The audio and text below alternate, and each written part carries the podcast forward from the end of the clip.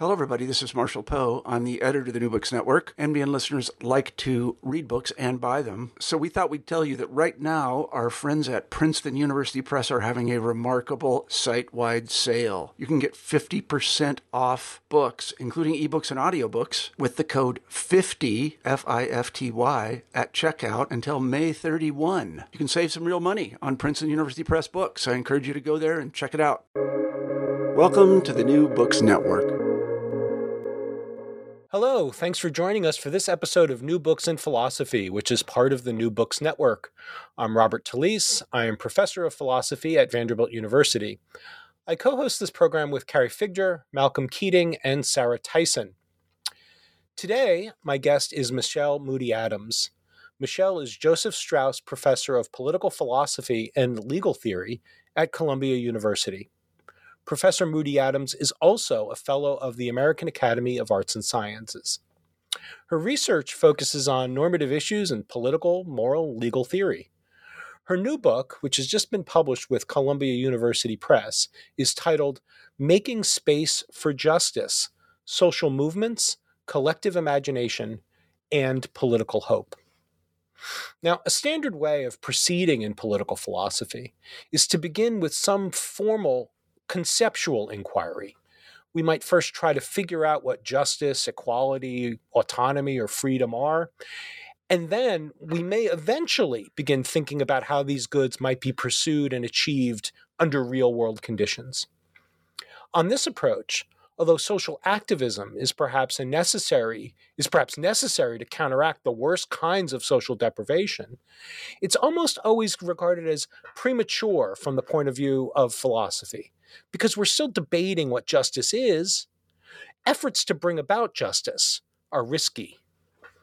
Now, in making space for justice, Michele Moody Adams travels a different path. She begins by looking at social movements and argues that they not only can teach us about what justice is, but that they often play a necessary role in clarifying normative concepts like justice. So, as usual, there's a lot to talk about. But why don't we begin, as we normally do, with our guest? Good morning, Michele. Good morning, Bob. Thank you for inviting me. I really appreciate the chance to talk about making space for justice. Well, wonderful. I, I really enjoyed reading the book. Um, you know, we usually begin these interviews uh, with uh, asking the author to uh, to share a little bit uh, uh, about uh, him or herself. So, can you tell us a bit about yourself? Absolutely. So I'll start by t- telling you something about a poem that was very influential in shaping my understanding of what I do in philosophy. It's a poem called Sometimes by the poet Mary Oliver, a passage in which she offers what she calls instructions for living. And they come down to three. First is pay attention, be astonished, and then tell about it. And I, ha- I have to say, I think of myself as fortunate for having had an upbringing that gave me the gift of wonder, the capacity really to be astonished that Oliver's talking about, and to hold on to that sense of wonder even in times of challenge. I actually think that's one of the reasons I ended up in philosophy. Uh, some people uh, with my temperament and my kind of orientation in the world might have chosen a religious vocation, and in fact, I almost became a, a minister.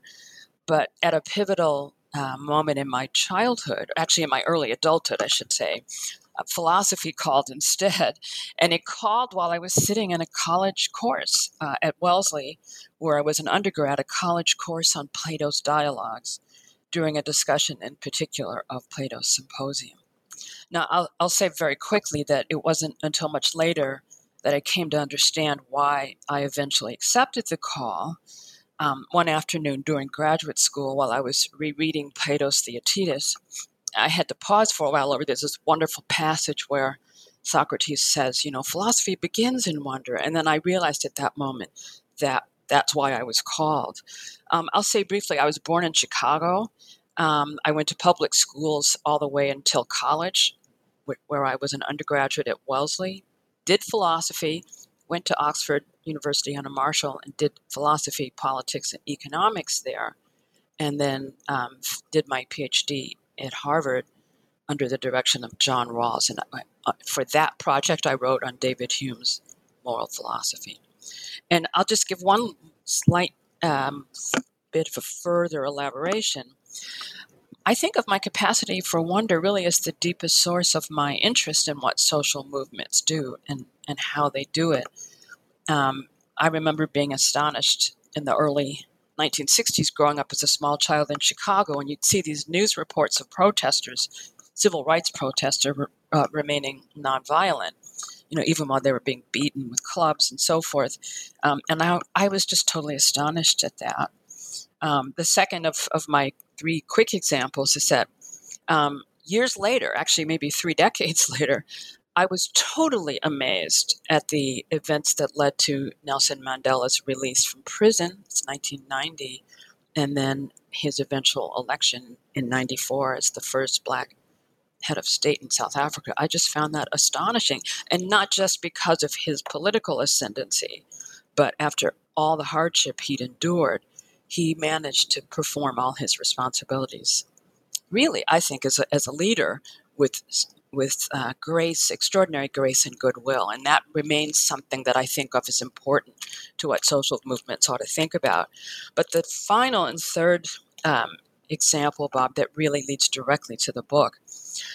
The weeks after May 25th, 2020, so the weeks after the murder of George Floyd in Minneapolis, actually made me think I had lost my sense of wonder um, and that I'd be overpowered uh, I, I, mentioned this actually in the acknowledgments that I'd be overpowered by anger and despair.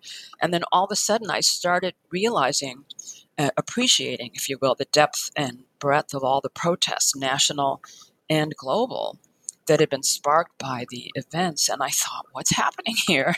And suddenly the Mary Oliver quote started to, to resonate again with me. I thought, you know, maybe it's my responsibility to try and tell about it, as Mary Oliver might have urged, to say something, if I could, uh, philosophically rich about what was at stake. And I was fortunate one more way that I'd been sitting with two unfinished book manuscripts. One was on renewing democracy, the other was on the role of imagination and social movements in seeking justice. And at that stage in, in June of 2020, really, it became clear which project I should try to complete first. So that's, uh, I hope, a, a, helpful introduction. No, that's wonderful. You know, it's um, uh, I, am a failed uh, I'm a failed classicist, and so uh, uh and so uh, I'm, I'm I'm always intrigued when I uh, find out that you know, people have their their entry point into philosophy was was was by way of Plato.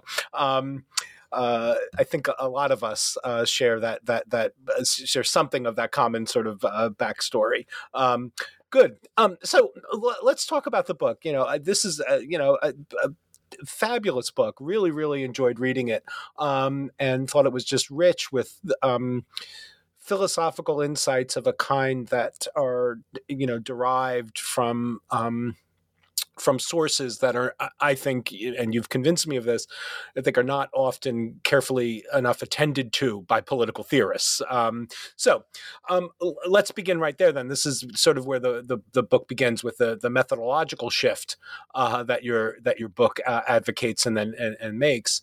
You begin with the thought that investigating the activities and methods of social justice movements um, can inform and eventually uh, transform um, our uh, the conceptual tools that we bring uh, to a, um, to our efforts to address um, sort of fundamental qu- normative questions in political philosophy. Um, that strikes me as an important methodological shift, uh, a, a, reversal. Um, so, can you tell us a little bit more about that that that sort of that that that that sort of that that change in in in how we might proceed as political philosophers? Absolutely. So, the methodology that you've just been referring to actually has what I think of as three main elements. Uh, the first is a commitment, which I hope seems to run through the entire uh, project deep commitment to an essentially pragmatist approach to moral and political inquiry, inspired mainly by um, John Dewey, but to a lesser extent also by William James. And um, I genuinely believe that um, the lessons they've taught us, that the pragmatists have taught, are that philosophers though they can be useful in moral and political inquiry, are not authoritative um, in that inquiry, and certainly not authoritative in the efforts we need to undertake to solve moral and political problems. So I start right off challenging the idea of some, you know, stark epistemic divide between ordinary citizens and philosophers. Um, and I also had been moved in the, in, early in my reading, some 1980s, I think, a book by Michael Walzer, Interpretation and Social Criticism, which, which contained this very provocative statement where he says, insofar as we can recognize moral progress, it's more a matter of workmanlike social criticism, that's his phrase, and political struggle rather than what he calls paradigm shattering um, philosophy. So that pragmatist approach seemed important. But the second um, element of what convinced me to make the shift you describe is that I'd become convinced of the truth of an approach that social theorists have called the cognitive approach to social movements. Um, Ron Eyerman and Andrew Jamison are two of the best known defenders of this view. And I, by this, I simply mean that you, we must acknowledge that social movements are often generating very deep insights about political life and about its moral underpinnings um, which can deepen social understanding but also enrich theoretical reflection. And so I spent some time at various points in the book trying to analyze the insights that I believe emerge. They come from things like movement policy proposals and manifestos. You might find them in um, autobiographies or reflective essays that are written by movement participants. Um, I think documentaries and journalistic accounts that are authored by external observers help, but I also acknowledge that some of what you are best able to extract in the way of insights usually emerge from the writings of so called organic intellectuals. That's a phrase, as you know, from Antonio Gramsci. And I think they help to generate a deeper reflective understanding of a movement's commitments and contributions. But finally, the third main appeal um, was that I had been very um, astonished, if you will, by a couple of moves that both Judith Shklar and Iris Young make. Judith Shklar in a book called The Faces of Injustice, which I don't think has gotten nearly enough attention. And then I agree with you there. I'm, gl- I'm glad you think. I think it's a wonderful yeah. little book. Yeah. And then yeah. Iris Young's uh, work, primarily in justice and the politics of difference, and then for me later the book inclusion and democracy they do they make two assumptions that i think are important one is that you cannot understand what justice demands unless you have a rich understanding of injustice, and that means actually looking into the faces of injustice, to use Shklar's phrase. And but secondly, that you can't develop a proper understanding of injustice until you seriously consider the experience of injustice and take seriously the, the considered judgments, if you will, of people who've been subject to it. So I think of those three um, sort of prongs um, of methodological interest as shaping the shift I'm making in the book. Well, that's fabulous and and um, uh, very elucidating uh, in in, uh, in, in ways that um, uh, are present in the book, but but but go a little bit further. And um, you know, the the I think that the the pragmatist insight about uh, experimentation, yes, absolutely, is is is really key here, right? Because if you you know if you take that uh, you know that that sort of stock Deweyan uh, uh, principle that you know inquiry is not viewing the world, is not trying to get the right lens through which to picture things, but it is about sort of getting your hands dirty and messing around with things and seeing what happens and and in directed ways. That it does look like um, moral inquiry um, has to become a um, uh, a, an endeavor that begins by taking seriously the practitioners, uh, uh, the, the, the practical, the, the practice of trying to make the world better, right? Absolutely. I would second not just the sentiment itself, but the way in which you, you phrased it. I completely agree. Oh, fabulous. Um, I'm glad to hear that. Um, so, um, having made this uh, I think, deeply compelling uh, uh, uh methodological move. The um, the the book then proceeds, um, and it's um, it broken up into three parts, and um, first three chapters, which comprise the the first part. Um, presents a conception of social movements and i found this also deeply compelling because um, uh, that social movements are things to be conceptualized. uh, it was um, uh, uh struck me as as an important philosophical insight that we need to say something philosophical about what they are. Um, so you say that um, you first say what social movements are, and then you demonstrate how they contribute both to democracy and to ongoing endeavors uh, uh, uh, for moral inquiry and sort of forging moral concepts and and refining them. So can you explain that? What you think they what you think mo- the social movements are, and the contribution that they make to democracy and to moral inquiry. Yes. Um, so I'll start by giving what we'll hope will be a concise definition. Um, for me, a social movement is a sustained and organized endeavor in what I call borrowing from uh, social theory, extra institutional contentious politics. And I'll give a brief definition of that later. But through their uh, organized endeavors, they do one or more of the following things. So they might assert an unaddressed need. They might um, demand attention to some in, insufficiently acknowledged interest. Um, or they might, thirdly, make a claim of unacknowledged dignity or worth, usually of some marginalized or excluded group, but also sometimes of a project uh, in the world that's not taken seriously. And the goal is to change relevant institutions policies and practices. And it's really that last sentence, that last phrase, that helps us understand why it's genuinely politics, even though it is often not taking place within political institutions, so it's extra institutional. Um, and the, the contentious part is that they make um, demands of various kinds or claims that can generate um, disagreement amongst the people to whom they are speaking. But that concept of contentious politics actually initially developed by a sociologist named uh, Charles Tilly, and over the years, he and various co authors have refined the phrase.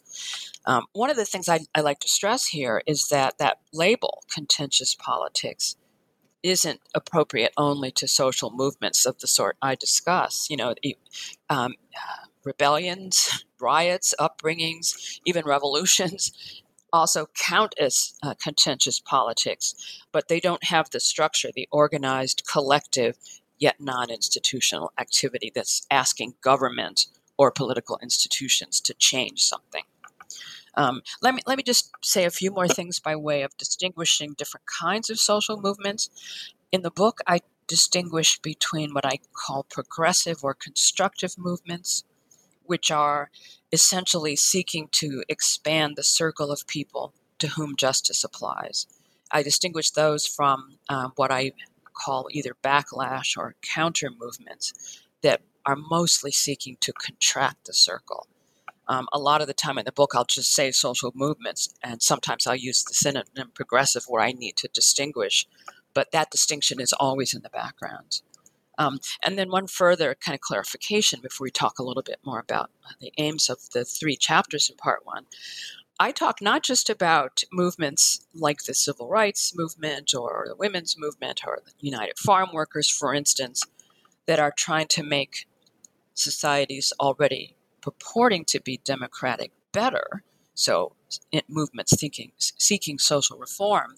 But I'm also looking maybe to a lesser extent, but also looking at movements seeking to create democracy where it does not exist, especially um, the Velvet Revolution in the former Czechoslovakia, and to a lesser extent, um, the Arab Spring, and, and I would add South African apartheid, or the, the movement against it.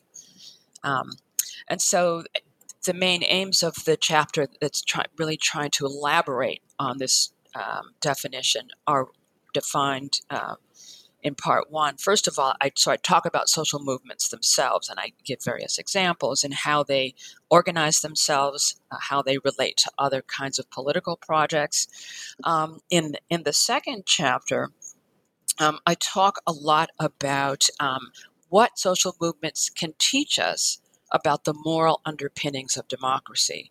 And this is important because I think most social movements, either the reform varieties or those that are seeking uh, to uh, do away with some kind of authoritarianism, they're actually always assuming that democratic institutions um, will, in the end, be the institutions most likely to support a robust realization of justice. Um, and so I, I have this Deweyan model or Deweyan ideal, I'll say, of democracy from a wonderful 1939 essay called Creative Democracy The Task Before Us.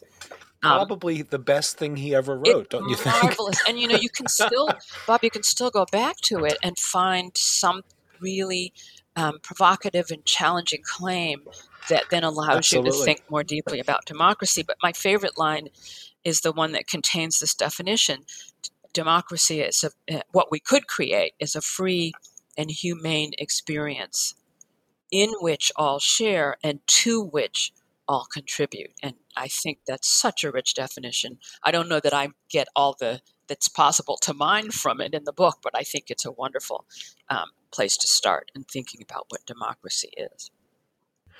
Fabulous. So let me just uh, uh, sort of two two things come to mind. Um, so the the conception of social movement, just to pick up on Dewey again. So it, it does sound like it's a uh, your conception of social movements is inspired by uh, the, the, account of publics, right? Yes. In the public and its problems. Absolutely. Okay, good. good. Um, uh, but also because you, you you emphasize this in the book, and I, I, I want to make sure that um, our listeners uh, get to hear you say a little bit about it. You know, your conception of social movements, particularly the progressive social movements as you define them, you know, it's I think it's important that you stress that so we, we sometimes think of social activist uh, projects, social movements, maybe more broadly, as disruptions, right? But it seems to me your view is well, but the dis- the point of the disruption is to clarify or to bring into view um, something that has been overlooked about democracy. Disruption is not not not not the point. The point is actually something closer to um, calling to attention something that's not fully yet legible about democracy's requirements of a broader culture. Would that be right? That's absolutely right. It's very helpful, um, sort of articulation of a background assumption related to that point is that it was important for me as somebody thinking about those disruptions to stress that many social movements are actually sort of exemplars of collective rationality. In fact, maybe most of them, um, they're not intrinsically impulsive or intrinsically susceptible to violence and destructiveness. That doesn't mean that some movements, like the movement against apartheid, don't occasionally need to rely on violence. But you know the the model of of kind of social group activity that the 20th century began with was shaped by a late 19th century um, writer named Gustave Le Bon, a, a, very famous book called The Crowd, in which he's kind of confident that, well, that crowds are dangerous and they're the things that make themselves felt um, as a kind of social presence when the, your society is actually about to be destroyed. And my argument is sometimes in fact, maybe a lot of the time, social movements can, in fact, be a way of reinvigorating in a very constructive way a society that uh, might be basically good, but where there are deep um, problems in regard to how people are treated, no matter who they are, um, that the movement needs to exist in order to inform us of. Right. Um, so the, the, way you're just speaking sort of reminds me of uh, uh, of uh, Martin Luther King in the letter from Birmingham jail when he talks about it's the, you know the point of the nonviolent resistance is is is to create tension in the community so that something can be seen that has you know, so, so, that so that injustice can be seen right? It's not merely making demands on the community. It's not merely um, Uh, uh, uh, resisting um, segregation policies, although it does involve all that. It's doing those things for the sake that for the sake of bringing to attention something that has been all too conveniently occluded. Is that right? Absolutely. There are varieties of that claim in theorists, you know, as diverse as Ronald Dworkin and, and uh, John Rawls. But we need to remember that they social movements can actually play a corrective role, and that their corrective role um, can succeed often because they are actually embodiments of the rationality that we're actually ignoring. I think it's very Socratic. Um, it's you know, in fact, in those passages in the letter that you're thinking, I think, most directly about, he actually cites the influence of a kind of Socratic um, notion of, you know, the gadfly on the neck of Athens. It's a great city, but it sometimes needs to be awakened in some very important way. Now, I do talk about other kinds of movements that are not, uh, is, that don't function essentially in that way and I think they can still be collectively rational. But you know, Velvet Revolution in Czechoslovakia, for instance, wasn't necessarily doing this very same thing. There was an effort to to in, introduce a dramatic change in the structure of society itself. Right, right, right. Fabulous. So, um, at the close of chapter three, um, so you argue, you, you, you give, I think, a deeply compelling. Again, I really like this book. In case it's not uh, oh, so deeply compelling. I'm so I'm so flattered and gratified, really. well, a deeply compelling uh, um, picture um, uh, analysis of of of you know what injustice is. You said that injustice is a failure of humane regard for persons. Um, again, I found that deeply compelling. So, can you fill in some of the details about you know what you mean by the the humane regard Absolutely. for persons and and its failure?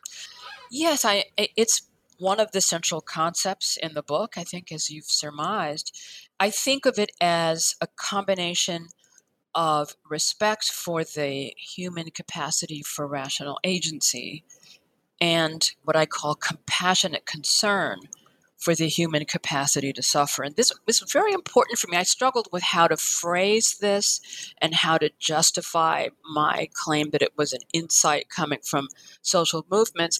I think the problem is that in certain um, debates in philosophy, there's been a tug of war between those who think we should give moral priority to respect for agency and those who think we should give priority to the capacity for suffering. And I think social movements in a range of activities and projects have shown us that, in fact, not only do we need to try to combine them, but they're not fundamentally incompatible. It's true that one, the, uh, the respect for agency, has a morally distancing effect. Um, you know, it's about not interfering and not intervening and not coercing. And the idea of compassionate concern has a a kind of moral connectedness at its core. But I believe that uh, we're being asked by um, the most uh, successful social movements to realize that those things can come together. I don't claim to have some algorithm for exactly how to strike the balance in regard to certain uh, to different kinds of social problems or concerns about justice and injustice, but I think that need to strike a balance uh, is critical. And I, let me add one more thing. There's also a battle in philosophy, although I've discovered lately that it's also in history, it's also, you know, cultural studies, between the idea of there being a common or universal humanity that's possessed by individuals, no matter who they are, uh, humanity that institutions and uh, in ordinary people alike have a duty to respect. And on the other hand, thinkers like Iris Young um, for instance, who want to reject what she calls it this enlightenment ideal because out of fear rather that it may be suppressing diversity, that it may be demanding conformity to standards that ignore the differences that can obtain between people. And I actually want to say I think there is a way um, to define humane regard in a way that doesn't have to ignore difference I think it's central to the work, for instance, of the American Civil Rights Movement. I think it's central to 19th century abolitionism. I've argued, I, as I do in fact in the book, that it's tempting to think that um, certain kinds of radical feminism, for instance, the, def- the feminism defended by someone like Catharine MacKinnon, um, might be uh, a statement of a, a kind of resistance to the common humanity idea. But there's a wonderful passage in the afterword to MacKinnon's um, Feminism and Unmodified. She's actually discussing the kinds of exchanges she tends to have with audiences. Um, when she's finished talking, people she said would come up to her and say, "So, what is feminism really?" I mean, this is how this claim is proceeded in the book. She says, "Well, it's the belief that women are human beings in truth." If not in social reality. And that was very moving for me. I actually was astonished, in fact, the first time I, I read it. And there are other philosophers who don't believe that she really means that, but I think it's clear from much of what she's written whenever she talks about what it means to really, at the core, to be a feminist, that it's about saying treat women as human beings too. Um, and I think that humanity can't be captured by um, an idea that gives attention only to our agency and only to our kind of vulnerability to suffering. I think both are really central to what it is to talk about what it is to be human. Fantastic. Um, so, the, the, moving to part two of the book, um, so th- those chapters are devoted to showing how social movements can inform and refine and expand what you call the democratic imagination. um, so this you say is uh, necessary um, for, as the, the title of the book, you know, making space for justice, right? Not not merely achieving justice. Well, I shouldn't say merely. Not not only achieving justice or pursuing it, but making space for its pursuit. Um, can you spell those ideas out for us about the, the importance of, of the, the collective imagination for democracy? Imagination is critical. And I happen to think it's critical in many domains of human concern, not just in moral and political um, projects that we undertake. But a basic presumption I'm making is the idea that um, communities, political communities, are not actually rendered stable by rational consensus on principles alone. That we need some other kind of glue that unites us, um, especially as the anthropologist Benedict Anderson writes, especially in circumstances where a community is just too large for people to have sort of consistent face to face contact. And I think that social movements in a variety of ways anticipated a very central idea that Benedict Anderson articulates in his book Imagined Communities that the stability of political communities is dependent on developing what he calls a deep horizontal comradeship. Um, but it's made possible, this comradeship, by the capacity to imagine certain kinds of connections between people, in particular, connections that display a commitment to um, the idea of shared sacrifice. But the other way in which the concept of imagination starts to be relevant here is um, linked to an idea developed by uh, Charles Taylor in the book Modern Social Imaginaries, where he says that collective understandings that shape any uh, given way of life are mainly preserved in and by various products of imagination, images, civic art, and artifacts of remembrance, you know, symbolic representations of a national identity like a flag, and certainly various myths and legends um, that we think of as maybe part of a founding story. The together, the amalgamation of all these things helps to preserve a society's sense of who they are and what norms and values keep them together. And I, I don't say this as explicitly in the book as I probably could have, but I actually think that social movements have anticipated the point from Benedict Anderson about constituting communities through imagination, and the point from Taylor about the, the understanding that then allows us to move forward over time, being also rooted in imagination.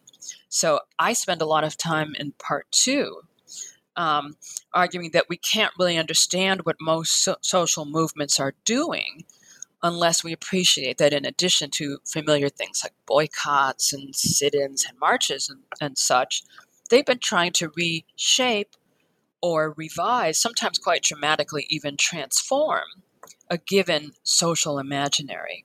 Um, and so I discuss in, the, in that part of the book what I consider three um, main forms of activism that uh, are attempt to reshape a social imaginary aesthetic activism, um, language activism, and narrative activism.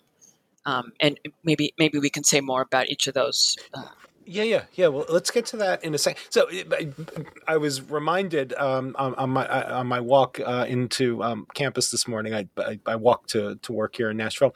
Um, I, I, saw a piece of graffiti that's new in, oh. in my oh. neighborhood, okay. uh, and it's the it was some I, I, romantically you know think of some you know angsty teenager having uh, graffitied uh, the the anarchist slogan right a better world is possible,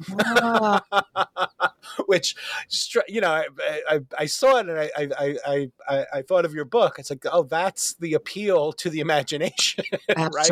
Envisioning a better world is part of the the is part of what social movements are about. It's absolutely critical. I, maybe it'll be helpful here to say in a concise way what I mean by imagination. Yes, um, that would be great. I understand it as a complex and heterogeneous set of capacities that allow us to generate new images, experiences, ideas, stories, etc., that pre- present unfamiliar possibilities and, and unfamiliar perspectives, but that can also stimulate novel reflection on what we take to be uh, familiar and, and what is actual in the world. So it can look forward in a novel way, and it, it can look at the present and try and understand it or reconceive it in some novel way. Um, and it's important for me that it is a heterogeneous set of capacities. Um, social movements have taught us, I think, that um, there's a wide array of activities and contexts in which imagination can be exercised itself, but also a broad range of cognitive, I'll say perceptual and affective capacities that are relevant to particular, particular projects that involve the exercise of imagination. And so I think that um, the heterogeneity heterogeneity right. of imagination and its products has actually been central to the work that social movements do. Yeah, let me uh, see. So, one other dimension um, that that is in that, that is in the book, not heavily thematized uh, on this on this issue, um, is the power of social movements to dislodge uh, in a broader culture and a view of the status quo that renders the status quo nece- or conceptualized or conceives of the status quo as necessary and unalterable. Is that right? You too? are so right. That point is implicit all the way through the book. But I have only lately started thinking, I, I should say initially, I thought this book would contain a kind of challenge to contemporary political thinkers who are appealing to the concept of ideology to kind of talk about what sustains injustice even when decent people seem to not want to be unjust um, why is it they don't see that there's injustice and that they don't seek to challenge it etc I didn't take that project on because I re- I wanted to do other things that I thought might be, particularly to talk more about the backlash counter movements than I initially expected. But I'm actually working on a paper right now about the use of narrative, um, the retelling of dom- socially dominant narratives in ways that um, sort of force people that dis- to, to re uh, to relinquish conventional ways of understanding that might be the source of injustice narratively speaking themselves. That if that capacity to dislodge narrative understandings of experience that sustain injustice is critical. Um, I, am not as explicit about it. The place where it might have um, uh, seemed Im- implicit, in particular, I think, is chapter six, where I talk about narrative activism. But I spend so much time on what I consider a, a kind of preliminary phase of narrative activism, which I now call narrative self reconstitution. I spend a lot of that that's the role of 19th century slave narratives, for instance. But I also talk about reshaping um, histories, which is not about reconstituting the self, but reconstituting the stories we tell about the the um, institutions and practices that have survived over time. Fabulous. I, well, I look forward to the paper. um, so let's uh, then pick up the so. Um, you know there are a few different sites that you discuss uh, uh, and, and, outline in the book of, of, you know sites of political imagination. And as you mentioned aesthetic and epistemic and linguistic and narrative where there are these um, uh, you know forms of activism that try to or that aim to um, reorder uh, uh, our aesthetic sense or epistemic uh, uh, concepts, uh, linguistic and and and our, our, the narratives we implicitly adopt. Can you tell us a little bit about um, those different sites where imagination can be expanded? Yes, so the book talks about three main sites. There may, in fact, be others. I'm not claiming my um, scheme is in any way exhaustive, but I think these are three very uh, prominent varieties of activism that uh, tries to reshape social imaginaries. The first is aesthetic activism. And I have to say, it was that sense of being astonished at how broadly the effort to tear down or at least challenge existing civic architecture became um, in the summer of 2020. I'd actually written about a, a version of this, or an instance of it rather, um, when I'd been writing for some time on the um, problem of Confederate monuments. Part of that argument is kind of taken up in chapter th- four of the book, but it is this project, uh, aesthetic activism, of drawing on aesthetic imagination, which involves, of course, the you know perce- perception. It involves certain kinds of con- of concepts we have, etc., um, to challenge what the movements might see as stigmatizing civic art and architecture. And in fact, I just misspoke. I don't mean what they might see, what in fact is stigmatizing right. um, civic art and architecture. And, um, you know, that's what's going on when people in 2015 began the Rhodes Must Fall movement in um, in South Africa. It's what has led people to challenge Confederate monuments and, and Confederate flags, you know, as symbolic expressions of certain kinds of identities. Um, but in particular, I devote uh, time to this um, stigmatizing civic art and architecture. I think it teaches us a lot. What we should also remember, however, is that aesthetic activism can be used to create civic art and architecture that can actually constructively reshape a social imaginary in all sorts of ways. Um, but I, I argue in that part of the book that social movements are actually showing us that politics, memory, and art are deeply intertwined, fundamentally intertwined. And people who say, oh, you're just trying to erase history when you challenge a Confederate monument are ignoring just how deeply those connections go. They're the same connections, as I point out in the book, that led, um, you know, uh, people in the uh, just before the um, American Revolution to try to destroy a statue of George III in, you know, down uh, in what would now be um, Battery Park. I think it is in Manhattan. Um, and so I think it's a it's a it's a central element of many of the social movements we've seen, you know, we, we notice sometimes when a um, group of people have had some very profound rebellion or even a revolution that upends a way of life and reinstitutes a new form of political organization, one of the first things that will happen is that they take down the statues of the old That's regime. Right. Um, you know, this happened, of course, in the French Revolution. I mean, it happens over and over.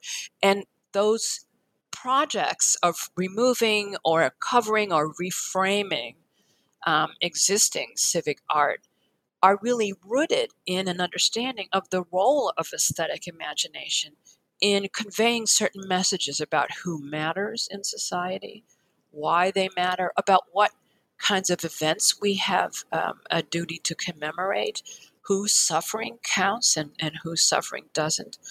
Um, then there's language activism, and chapter five is principally devoted to this, which I believe draws on very various cognitive and perceptual capacities that comprise what I call epistemic imagination. I don't think it's at work only in this project of language activism, but it is dominant in this project.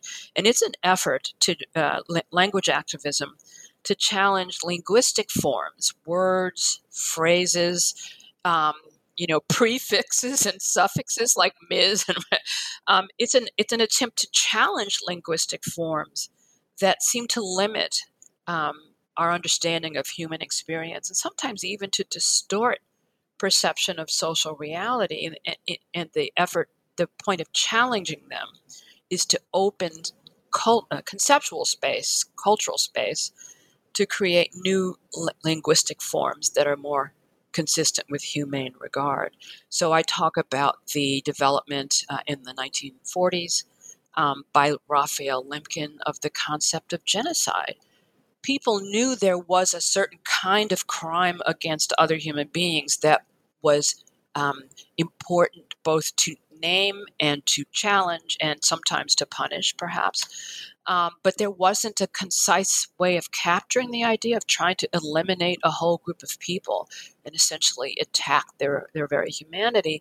And Raphael Lemkin um, actually comes up, he, an international jurist who'd been working on these problems for a while, comes up with this concept that gives a name to a, a crime that Winston Churchill had once called a crime without a name. Uh, I talk about the development of the concept of sexual harassment, which emerges uh, as a kind of collective project over, over several decades, even though there's one moment in which the phrase comes to mind in, in a certain group, actually a group of women in a consciousness raising session at Cornell. But the way for that concept to emerge had been prepared over time by, by the efforts of many people. And then the third example I talk about um, is the use of the phrase separate but equal um, in um, certain laws that um, segregated public accommodations, particularly in the South, um, and by claiming that they were not somehow violating the Constitution because they could actually show them to be separate but equal. My argument in the in that chapter is that this, in fact, distorts the reality, the social reality of racial segregation in the American South. Um, and the only way to um, for people to acknowledge that would be for what's problematic about that phrase separate but equal to be understood. Of course, that didn't happen right away. It took, you know, another five decades uh, in the case of American constitutional law um, after the first challenge to that phrase. But it, it's an effort to challenge linguistic forms, language activism is, um, as a way of opening up um, a kind of uh, here it's conceptual space as well as perceptual space for justice. Then there's narrative activism, um, which I think um, is about as central to what all the social movements I discuss do as anything that I've mentioned so far, because here um, social movements, both as collective groups and sometimes as individuals who then become taken up by the collective, um, it's drawing on our cognitive and perceptual capacities that shape our capacity to create stories, to create what we can call narrative schemes. It draws on narrative imagination to articulate narratives that reshape the social imaginary um, if, by effectively giving a new meaning to the ordinary experiences and observations uh, we'll have in the social world. And lately, I, am not as as straightforward about this in the book as I probably could have been, but I've always thought this that most narrative activism actually works not by telling a totally new story. It might be telling secondary stories that are new. So, a 19th century slave narrative, say an autobiography of Frederick Douglass, is it's telling his story in a new way, but he's telling it in a way that's meant to retell ultimately the American story, but to retell it in ways that get that kind of transform its meaning um, and change the social consequences of the story. I was not quite as explicit in the book about that as I probably could have been, but I actually don't think someone like Frederick Douglass wants to totally reject the American story. he wants it to have room for a conception of people who are African descended and, f- former slaves, etc., as people who are fully human. Um, I think that's true about the way feminism works when it's trying to. I think someone like Catharine MacKinnon may be seeming to try to tell a new story, but in fact, she's trying to fit women into the stories, this kind of socially dominant stories that um, shape our lives, but in the process, retelling it in a way that changes the meaning of the social roles around gender. Um, and and I, I hope that emerges in the book. I don't say that as clearly, um, but I think it's there. I think it's implicit in the argument there. And then, oh, I, I think it's it's clear. Okay, and then I'll yeah, just yeah. add briefly. Some people would say, "Well, what about sympathetic imagination?" I think that virtually all of the other forms of narrative activism will work only when social movements are effective at appealing to sympathetic imagination. Just in general, um, if your interest is social justice, if your interest is um, encouraging your society or demanding that your society do a better job of showing humane regard, um, you've got to be able to show the, the audience to whom you're making this argument what's unjust about particular failures of humane regard.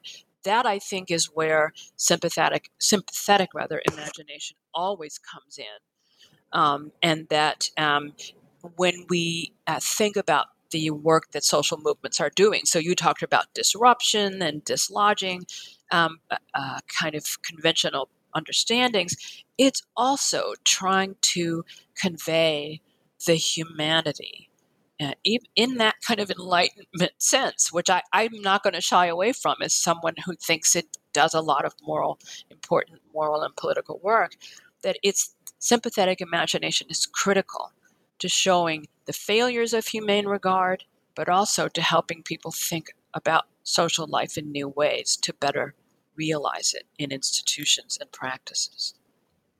Very good. Um, so, Michele, you've been very generous with your time. Um, so, I wanted to um, ask about, or ask you to, to, to talk a little bit about the, the, the two chapters that that that complete the book um, both which of which are about hope, which is the, the, the third item in the subtitle of the book, political hope. Um, so your chapter seven is interested in um, outlining and defending what you call constructive political hope, and contrast it with a uh, a, a, a, destructive uh, uh, mimic. um, and then the final chapter um, uh, introduces the idea of civic grace as um, essential to sustaining uh, the political the, the, political hope of the kind that's necessary for progress. So, putting those two things together, can you can you um, can you tell us a bit about constructive political hope and and why civic grace is necessary to sustain it? Absolutely. So, let me just say very concisely what I mean by hope. Um, I think of it as in what's sometimes called the standard account in philosophy as expectant desire. And it's a stance that combines wanting or desiring something to happen or be true with thinking that it could really happen or be true. It's not the same thing as optimism, which is in fact generally expecting that the good things will happen. That's not what hope is about. It's also different from wishful thinking because I think you can wish for things that aren't possible. Um, but hope is always in the conceptual realm of possibility. I also add that, you know, there's a kind of ordinary object oriented hope when you just hope you'll get an A on a paper. Um, I also talk about volitional dispositions where someone might be oriented in the world in a way that kind of is resilient and is not willing to give up in response to challenging uh, events. But then there's something I call an affective orientation um, that is um, really a way of standing, of existing, of positioning oneself in the world. And I think there's a form of hope um, that constitutes such an orientation. Ordinary political hope um, is a combination of object oriented hope. I hope that I will get the, um, I hope I'll be able to um, get the kind of career I've always dreamed of. Um, it's combined with also the volitional dispositions, a kind of, in, particularly in stable societies, with being resilient and um, not um, uh, wanting to destroy society when things don't go well. But for me, the most important kind of political hope is that positional sort. It's critical to the work that social movements do. It's also critical in societies that are under various kinds of strains. Um, it's an ability to kind of work and be committed to something, work for something, not just because it's um, likely to succeed, but because you think it's the right thing to do. Um, and it's the kind of hope that sustains people, I think, through um, all kinds of even political upheaval. Um, and I want to say that there are uses of the language of hope that are in some ways disingenuous because they are the kinds of things that in the um, in the world are built on um, what I call dystopian stories, uh, sometimes racial resentment, um, loss, and fear of one's place in the world, a kind of xenophobic fear that somebody's taking your place. And I think it's important to distinguish the uses of uh, the concept of hope in those contexts from the genuine hope that appeals to the kind of constructive stance that I described as positional hope. Finally, I'll just say that civic grace um, is a critical component of what I think of as the democratic civic ethos that embodies the kind of hopefulness I treat it as the third kind, the positional hope. Um, but it's two has two elements. It's a consistent readiness, first to extend civic goodwill to your fellow citizens, even some of whom may be determined political opponents. But it's also a willingness to treat their interests, their agency and their moral standing with respect, but also to take seriously their capacity for suffering and pain. Um, and I think it's important that um, at really at both ends of what we might call the political spectrum, we can sometimes fail in our um, uh, sort of moral requirements, if you will, um, in failing to understand how important that civic goodwill is uh, to uh, stable societies. But my favorite example of how potent civic grace can be uh, come two examples actually come from the life of Nelson Mandela, which I and I talk about these at various points. One of them is that 1990 release from prison when he consents to be part of negotiations to try to end apartheid without a bloody civil war. And that's really one of the reasons he ended up getting the Nobel uh, co-recipient, uh, the Nobel Peace Prize. But then shortly after becoming the first black president, he offers this extraordinary gesture of civic grace, but also, I think, political hope um, with an unanticipated display of public support for the South African rugby team when they were playing in the finals of the Rugby World Cup in 95. He goes out on the field. It had been discussed and I'll say sort of choreographed beforehand, but the it was choreographed with civic grace, I think, in mind. It was rightly perceived by a vast uh, majority of South Africans, black and white, as a gesture of racial reconciliation and really an expression of hope for the moral renewal of South Africa. And I think the problem is when we're in the midst of political chaos, uh, as we hope won't be coming to our shores too soon. that, um, but who knows? in it's in democracies in particular, the possibility of civic grace is the thing we've got to hold on to as the thing that c- might help us um, com- uh, stave off the effects of a kind of wide political breakdown. Um, it's the opposite of destruction and despair it's a way of standing ready to treat other people in your midst, even those you've never met, with humane regard. And I think in that in that respect, it's critical to, to democratic institutions, but also social movements and might also be part of a diagnostic story one might tell about um, contemporary democracies, maybe of the kind that we're familiar with, right? Absolutely. There's a hint of that. There's a hint of the story in particularly at the end of chapter seven um, and the beginning of chapter eight Uh, but there still could be much more diagnostic work uh, to do. I, I completely agree with you on that. Well, Michele, thank you uh, for your time today. It's been it's been a great pleasure uh, talking to you about this this fabulous new book. Thank you so much. And well, it's it's been my pleasure. Um, and to our listeners, um, thank you uh, for joining me uh, for my discussion, for joining us for our discussion. Uh, I've been talking to uh, Michele Moody Adams. Uh, she's written a fabulous new book. It is titled "Making Space for Justice: Social Movements, Collective Imagination, and Political Hope." Uh, I highly recommend the book to anybody who's interested in any of the themes that we've been discussing. It's uh, available now with Columbia University Press. Thank you for listening to New Books in Philosophy, and bye for now.